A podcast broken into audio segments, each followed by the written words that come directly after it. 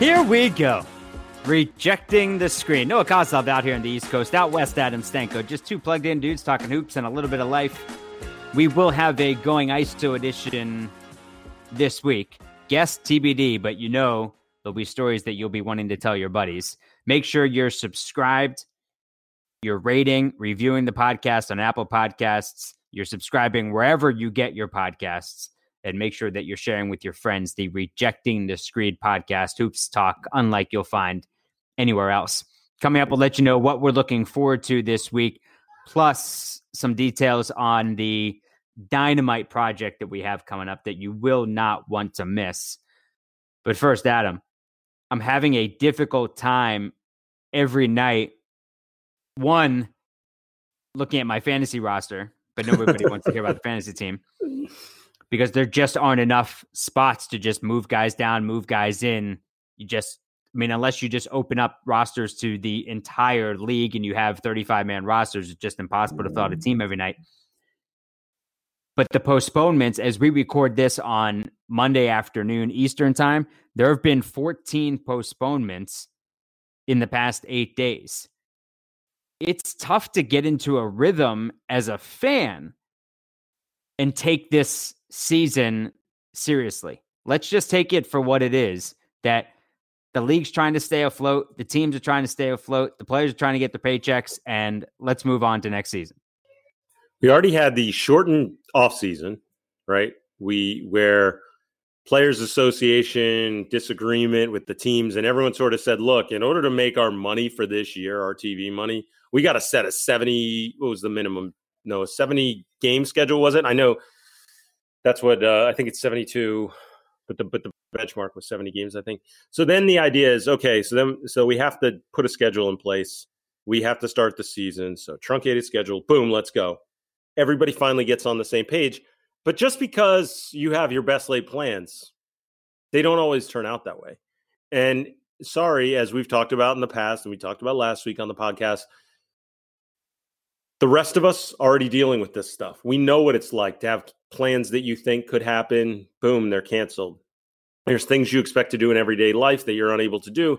And now the same thing is happening with the league. There's just stuff that they're unable to do because of the reality that this virus um, is extremely infectious and you can't control it unless you absolutely control everything in the environment, which obviously happened with the bubble.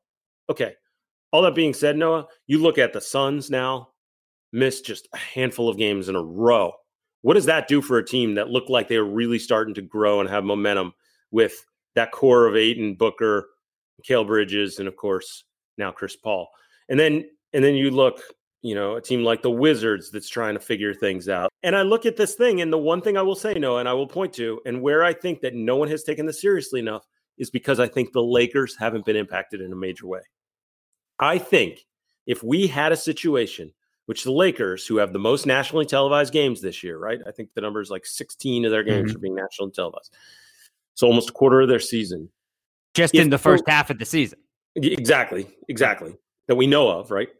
If the Lakers were now to miss like three games straight, or LeBron goes into concussion protocol, if LeBron goes into COVID protocol, all of a sudden, game changer that's where I think we would get a serious discussion about pausing play. And I think we'd get a serious discussion about what are we doing here? Do we have to stop the whole thing indefinitely? See, I'm usually on that side of the, well, if it impacts LeBron, then that's when the league starts mm-hmm. to shut down. But I'm not in this case because it's impacted Chris Paul so much already, and Chris Paul is the head of the union. So you know LeBron is already speaking with Chris Paul and and seeing how this impacts him and and he knows that look we've got to just keep going. This the season itself is in shambles. But I, I don't i don't think i think the league would be able to figure it out on the national tv side whether it's replacing games making up for games. I don't know exactly how they would do it but they'd have to make up for them later on in the season or have to postpone that game early enough because you're not you're not traveling crews to games. You have, I believe, you have local broadcast technicians on site and camera crews on site. So you you'd already have a camera crew there, and then maybe you would just switch the announcers. I mean, it that's a heavy lift on switching announcers day before. All right, hey, you guys aren't calling this game anymore. Now you're calling this game. That is that's difficult to handle from the broadcast side and even the production side when you have so many things already set up. It's a great point. I think the difference in the two is that impacting the Lakers would mean it would impact the public pressure. And I think that's where we would see a general shift. I think you'd have sports radio shows now starting to talk about this. I think it would make bigger headlines on ESPN. I've almost been shocked, Noah. We've been talking about it each week and like, wow, I can't believe. I mean, what do you even discuss here with the amount of games misses? How do you even talk about another subject as it relates? How how are we all supposed to sort of pretend? And I think that's the big thing here is like, how are we all supposed to pretend that this is a normal season? Nothing about it feels normal. I know we wanted it to be. Last year we were like, oh, it's the bubble, it's fun, it's it's glorified AU tournament. I always wanted to see neutral site games, yada yada. This year, though, is an entirely different setup where it's like it looks like it's normal, but it's not, and it feels like it's a league, as one person described it to me, uh, like a league folding. You know, there's no fans at the games, and you know the excitement levels down, all that kind of stuff. And to just pretend that everything is normal, I I've been most shocked by outside of us how few people I'm hearing in the national media like what is going on here with this league? It's almost like a lot of them are are pretending, or I don't know how you would describe it, but it just yeah, I think they're weird. just. I mean, I just think they're just going about their jobs, analyzing analyzing the game, and then you know, I think Windhorst and Tim Bontemps and Baxter Holmes on the on the ESPN side have done a really good job, and and Zach Lowe and, and Woj to an extent as well on just reporting on what is happening mm-hmm. behind no the doubt. scenes. But real quick on LA, like Los Angeles has been hit harder over the past few months than any other major city in the United States. So if it was going to hit the Lakers, would it have already hit the Lakers? Because look what they're at the center of. I don't know the science. I don't know the science behind that. I know we haven't heard anyone on the Lakers say, "Hey, look at what is happening to our city. We can't continue. We can't continue to play and." Be responsible for spreading this virus in any way. I would just hope that the Lakers themselves and the Clippers are the most responsible out of anybody in the league because of what is happening in, in their in their own cities. I think all of that is is fair. And I am not calling for the league to say right now that they should shut down because in a way it's sort of like I, I do get that there's a level that we're everyone sort of knows what's going on at this point. It's not like we have cr- crazy crowds at these at these games. We're not having playing in front of packed arenas. Why do we have any? I, that part to me is stunning. I mean, how do you justify that? How do you justify money? It? Money. That's it. Mm-hmm. That's it. Like when I see all these, when I see certain games being postponed, and then I see fans in certain arenas. Ugh it's tough to it's tough to watch, and and again, we're we always put this with the context and the backdrop of there's so many people impacted by this, and it's now reached the point, just like cancer, where if you haven't gotten it or someone in your immediate family hasn't been exposed to it, you know someone who has. Mm-hmm. You know someone who's been impacted. And that wasn't the case just a few months ago. It's exploded at this. And I'm hopeful with uh, the vaccine, as we all are. But man, no, I'll, I'll tell you, like it, it's such a weird place to to watch these games, and um, it is, I guess, a chance for us to at least feel some normalcy. So there's an argument to be made there, where it's like, all right, at least we have basketball. At least we have that. But it's like it's not even. It doesn't even feel like real basketball. It does. Times when I times I look out there and and I feel like I mean, I certainly know more than Barkley, but I feel like, you know, I, I know I know these rosters, and then they look out there and I feel like I need the, you know, the old school program in front of me. Like who who is that guy? Or or who is that guy? Or who is that guy? This season, we said that the the postseason last year needed italics. This whole season needs italics. I, I just don't know how we can look at or criticize the way a coach is handling something or players are handling something when when really They are just trying to get through the game. That's it. Trying to get through the game without a postponement, move on to the next one without a postponement, and get through 72 and get through to getting a vaccine. Eh, no, all that's true. The one thing I would say, and I don't know if you can even hear me. Apparently, my daughter started to rave in, in the other room, so I don't know No, what's going hear. on here. I don't know how you don't, but um, anyhow, I I am curious as to your thoughts. What do you think are going to be some? And we can close it on this. What do you think are going to be some of the greatest impacts of the fact that this season has been so warped? That teams are missing games. That um, you know that there may be some long term health impact effects. What what do you think is going to, you know, just the way you evaluate players and, and contracts, all that? What do you think is going to be some of the greatest impacts of what we're sort of seeing right now? Yeah, I mean, I think on the the guys that are getting all these opportunities now, some of these young, some of these guys that may not have been getting the opportunities, it's their shot to earn a few bucks or to earn a permanent place in in the league for for a few years. I think it's going to impact salaries a bit given just the economics of the game and and I do think it's going to force the league to look at different streams of revenue in case something like this happens again. I think that will be the the different types of revenue streams. So it might not just be on the court thing, but I think it's going to be a revenue thing. All right, coming up, what we're most looking forward to this week, assuming a bunch of these games are going to be played. But first, our Kobe project. Details on that next. Got the NFL playoffs here, and there's only one place that has you covered, and one place that we trust to make those bets betonline.ag. Sign up today, free account, betonline.ag. Use the promo code locked on, L O C K E D on, locked on, 50% welcome bonus. Don't sit on the sidelines anymore. I mean, the fact is, the Bills could be headed to the Super Bowl. Don't forget to use that promo code locked on to receive a 50% welcome bonus with your first deposit. So you put in 100, you end up getting 50 back. Bet online, your online sportsbook experts. Locked on NBA Tuesdays means East meets West. Wes Goldberg, Warriors beat writer for the Mercury News and the host of Locked On Warriors, and David Ramil, host of Locked On Heat. Those two tackled the biggest NBA stories of the day, coast to coast. Subscribe to Locked On NBA, the Locked On NBA podcast, wherever you get your podcasts. They've always got the national stories covered there.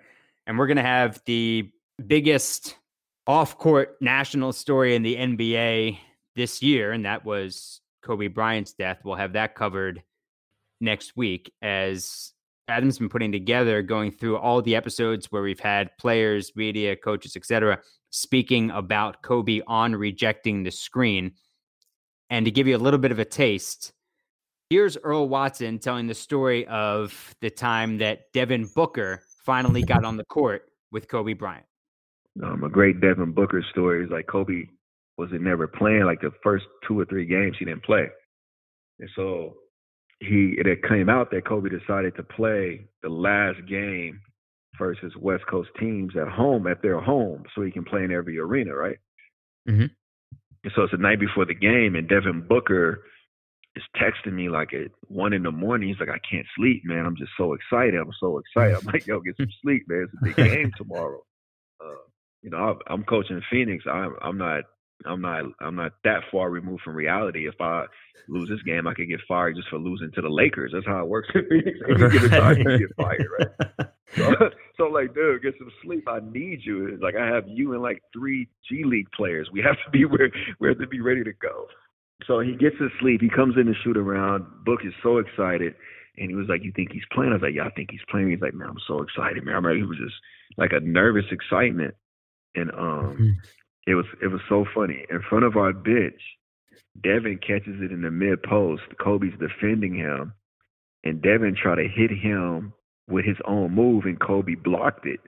And it was like something like, you know, what the hell you think you doing? That's my fucking move. and he's like low key, he low key laughing, feeling disrespected, and Devin just his face turned red. And I think it was the greatest moment in Devin Booker's life. Like, even though he blocked it, you could just see it coming, like the rocker fadeaway move. And he was like, so after the game, I actually posted the video. Um, Kobe has already always had this amazing mutual respect for each other. After the game, when I hugged him and talked to him, it was like, you know, man, I love you like a big bro. You always been there, and I I asked one favor.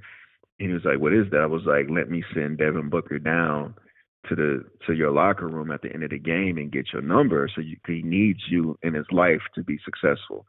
Like there's only so much I can give him, right? But you can give him that that that next level mentality, and it's coming from you is going to change his life. And I was like, yeah, sit him down. I was like, cool, man. I see you throughout the summer and the off season, and like, you know, literally, I sent Devin down there, and um, a year to that date. Well, when he went down there, he signed Devin's shoes and it said be legendary. And a year to that date, it was literally the next day in Boston before the game. It was a day later, a year and a day later. I went to Dev before the game. I was like, be legendary because what I knew was that he said Dev always celebrated that moment, and that's the same game Devin had 70 in Boston. Can't make Incredible. that stuff up. Incredible.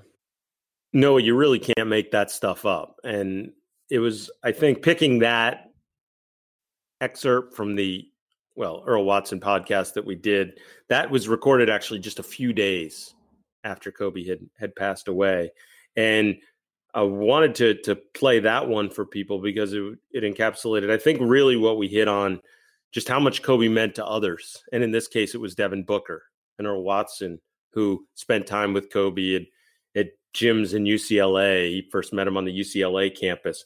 And there were so many people that we have on this on this podcast uh, that's a tribute to Kobe coming up next week. And that's why it's so important for people to subscribe. The interviewees, Noah, that talked about Kobe stories, Butch Beard, assistant with the Mavs, talks about the Mavs. Uh, he was trying to convince them to draft Kobe Bryant in in, two, in uh, 1996. Howard Beck talks about covering them as a as a writer. You got Lindsey Hunter, his former teammate, talking about some workout stories. Dahntay Jones talks about the the thing that they got into, the back and forth between mm-hmm. Kobe and Dante, their rivalry. Adam Morrison tells some remarkable stories. Jeff Pearlman, who wrote the book Three Ring Circus, about Kobe, Shaq, and Phil and, and their time together in that that Lakers dynasty. So many guys talked about it, and even the early days. Guys like Alvin Williams, uh, Mark Jackson, who played with him, Scoonie Penn playing AAU ball against. Kobe mm-hmm. and what he was like back in those days. So, overall, 16 different voices other than our own personal stories. It's going to be awesome to hear this podcast. I think it's so important that people listen to it uh, on the anniversary of Kobe's death, January 26th. Yeah, so we'll roll that out over a couple of days next week. So we hope that you do subscribe and share with as many folks as you think would be interested, it would mean a lot to us, as it has meant a lot to us that these folks have opened up with stories about Kobe Bryant. Coming up next, what we're most looking forward to this week. RockAuto.com is a family business serving auto parts customers online for 20 years. Go to rockauto.com to shop for auto and body parts from hundreds of manufacturers. You've got everything you could possibly need. Everything. And things that you never even thought you needed and probably a lot of things that you won't ever need. But if you ever need something for your car or truck, rockauto.com is where you should be going. The catalog is unique, it's remarkably easy to navigate. You know how this works with the clicks. Just the, the mm-hmm. filters, and then that's how you get the brands and the specifications, and then the prices you prefer. Yes, the prices you prefer. The prices are always reliably low and the same for the professionals and the do it yourselfers. And like us, they try it yourselfers. So why spend up to twice as much for the same parts?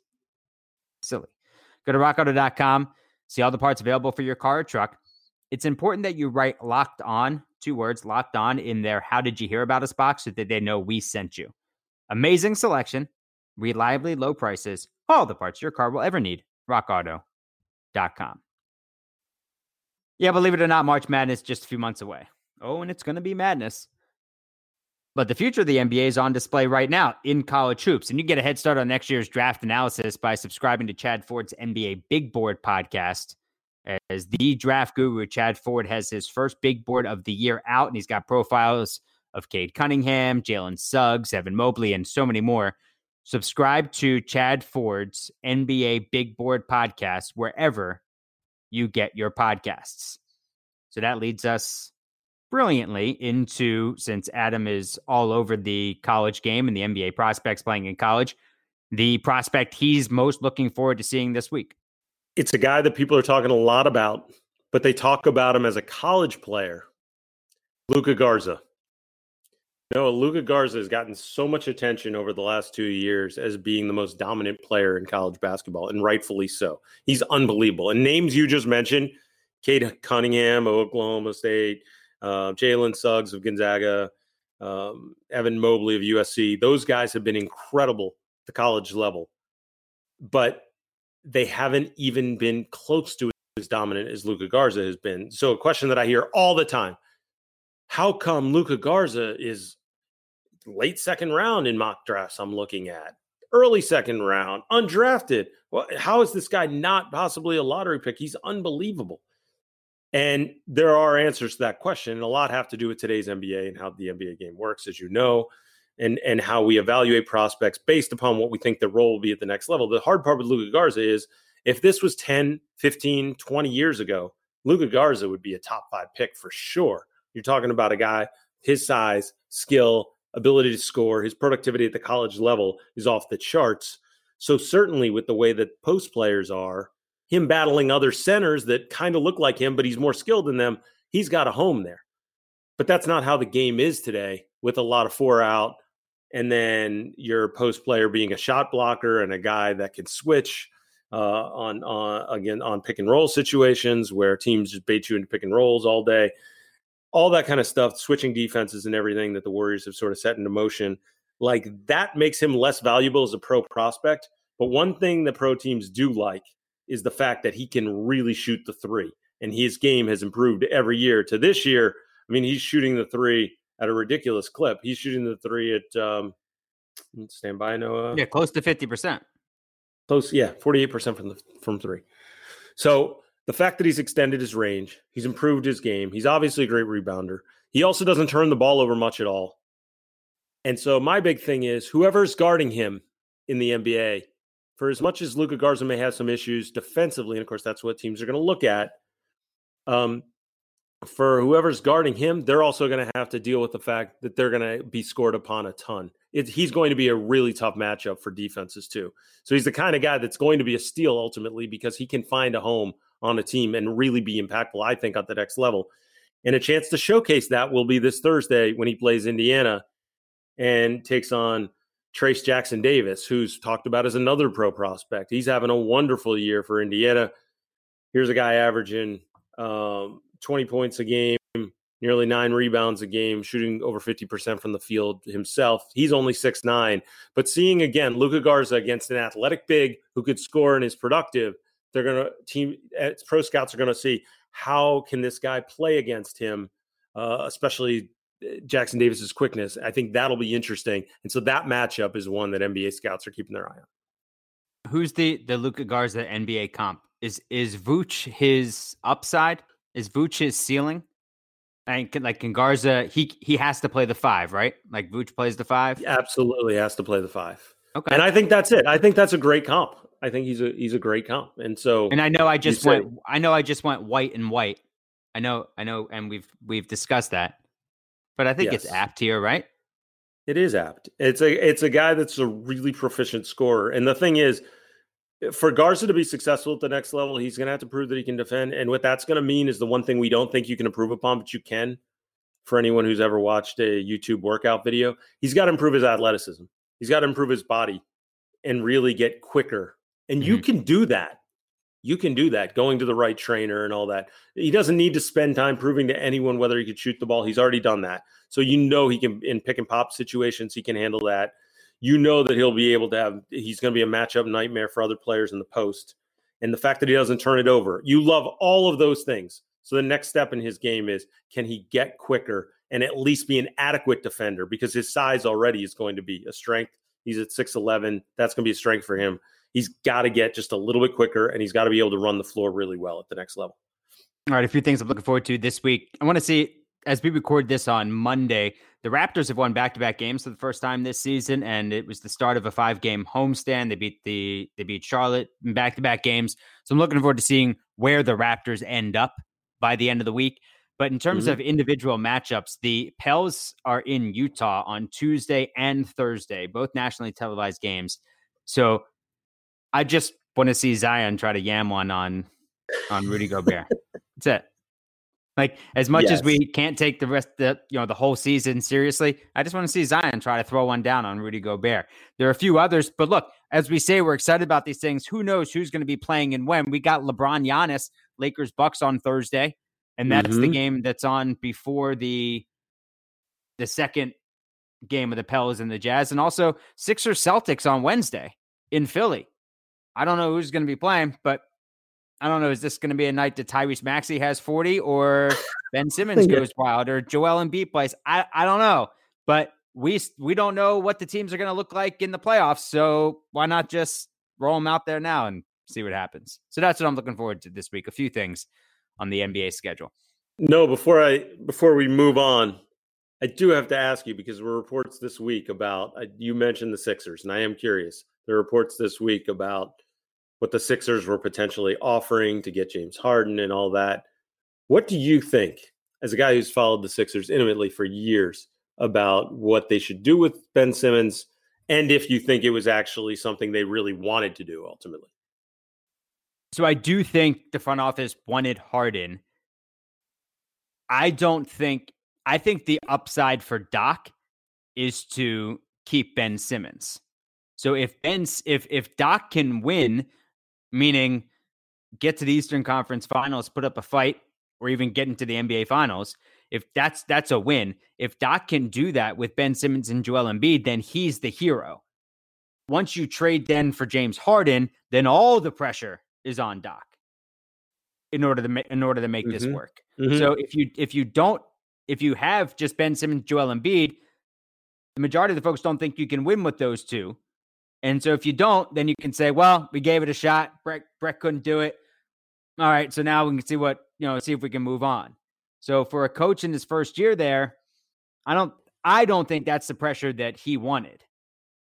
But that's just from the outside looking in. I think that they set up this team for Ben, Joel Embiid, Tobias Harris, adding Seth Curry, adding Danny Green. They made all these offseason moves with that in mind, not the we're going to get James Harden. Also, James Harden's personality, I don't want it around the Philadelphia 76ers. But hey, but that's that's just me. I don't want it. I do feel bad for Delilah's though. Would have been good business. We're on Instagram at rejecting underscore the underscore screen.